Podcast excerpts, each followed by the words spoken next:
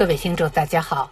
第一届全球门户峰会日前在布鲁塞尔结束。这个由欧盟发起的、被视为与中国“一带一路”抗衡的三千亿欧元基建投资计划，旨在二零二一年到二零二七年期间缩小全球投资差距，为全球伙伴提供可持续的投资机会。此次峰会，欧盟与非洲三国刚果金、安哥拉、赞比亚分别签署了重要的矿产供应合作协议。新协议不仅涉及欧盟及三个非洲资源大国，还涉及美国、安哥拉、非洲开发银行和非洲金融机构共同投资开发的安哥拉洛比托走廊。这是一个包括港口和铁路基础设施，通过安哥拉洛比托港将刚果金南部和和赞比亚西北部的铜矿和钴矿与区域及全球市场连接，实现供应链多元化目标的庞大计划。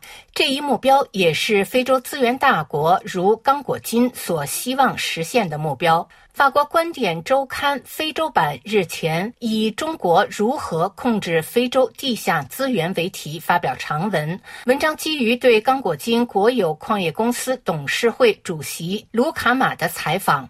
卢卡马是刚果金采矿业的关键人物。刚果金是世界上主要的钴生产国，占全球总供应量的百分之七十以上。该国也是非洲第一大、世界第三大铜生产国。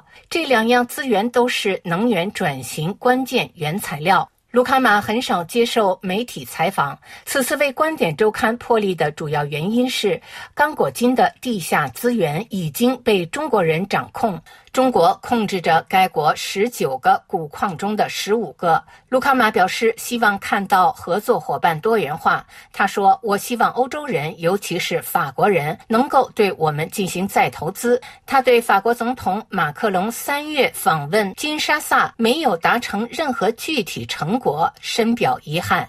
他说：“当我们在北京受到接待时，那是国家最高级别的接待；但在巴黎布韦里，没有人接待。”我，欧盟已做出二零三五年终止热力汽车的决定，但却没有推出任何替换方案。没有确保电动汽车供应链的具体计划。欧洲第二大汽车制造商斯特兰蒂斯或雷诺等制造商几乎完全依赖中国。中国控制着生产车用电池所需的一半金属和百分之九十的磁铁。美国安永公司矿产和非洲问题专家米恩警告说，如果中国决定阻止关键战略金属出口，其影响将比俄。俄罗斯入侵乌克兰，切断天然气供应的破坏力大十倍。据国际能源署预测，到二零四零年，全球锂消耗量将增加四十倍，石墨消耗量将增加二十五倍。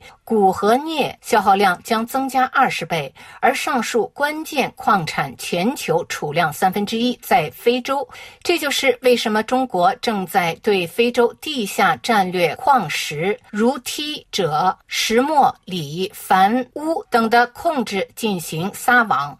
据英国《经济学人》周刊报道，二零二零年撒哈拉以南非洲百分之四十三的矿产量被中国购买，并自己消耗了其中的大部分。刚果金的钴、科氮铁矿和铜，南非的铜、金、铝土矿和铂，赞比亚的铜和钴，纳米比亚的锂和铀，津巴布韦的镍、锂和钻石，莫桑比克的铜、石墨和钛。这个清单可以拉得很长。为什么二十世纪九十年代在非洲几乎没有什么存在感的中国，在短短二十年里发展的如此迅猛？澳大利亚联合黄金公司科特迪瓦子公司董事让·迪普洛给出了四个主要原因。首先，中国国内需求巨大。一九九九年至二零一五年间，中国每年的建筑增量相当于澳大利亚全国城市建筑量总和，以满足约两千两百万农村人口成为城市居民的需求。加之西方人将炼油承包给他们，造成巨大污染，中国人已经无法承受。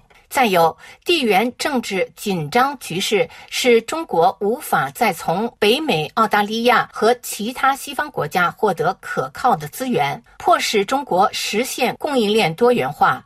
因此，非洲对其战略安全越来越重要。最后，世界第二大经济强国还有一个疯狂的野心，即到二零四九年，也就是共产主义革命一百周年时，成为电池、电动汽车、人工智能第一大国。这一目标被纳入顶层设计的“中国制造二零二五”规划中。为了实现这一目标，中国不会犹豫。据华盛顿智库美国企业研究所称，二零二五年至二零二一年间。中国对有色金属领域的直接或间接投资近一千二百五十亿美元。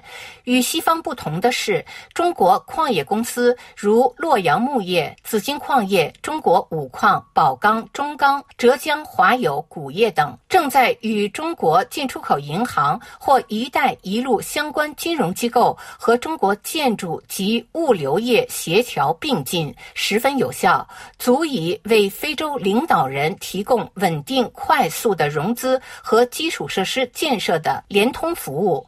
从纸面上看，这是一个双赢的秘诀。正如科特迪瓦专家伊戈蒂亚姆所解释的那样。中国优先考虑建设的是有助于加强其控制地位的基础设施，电力、电话、道路、桥梁、驳船。中国人投资于运营环节，将原材料运输到自己船东接管的港口，这是令人敬畏的，因为这使他们能够控制整个价值链。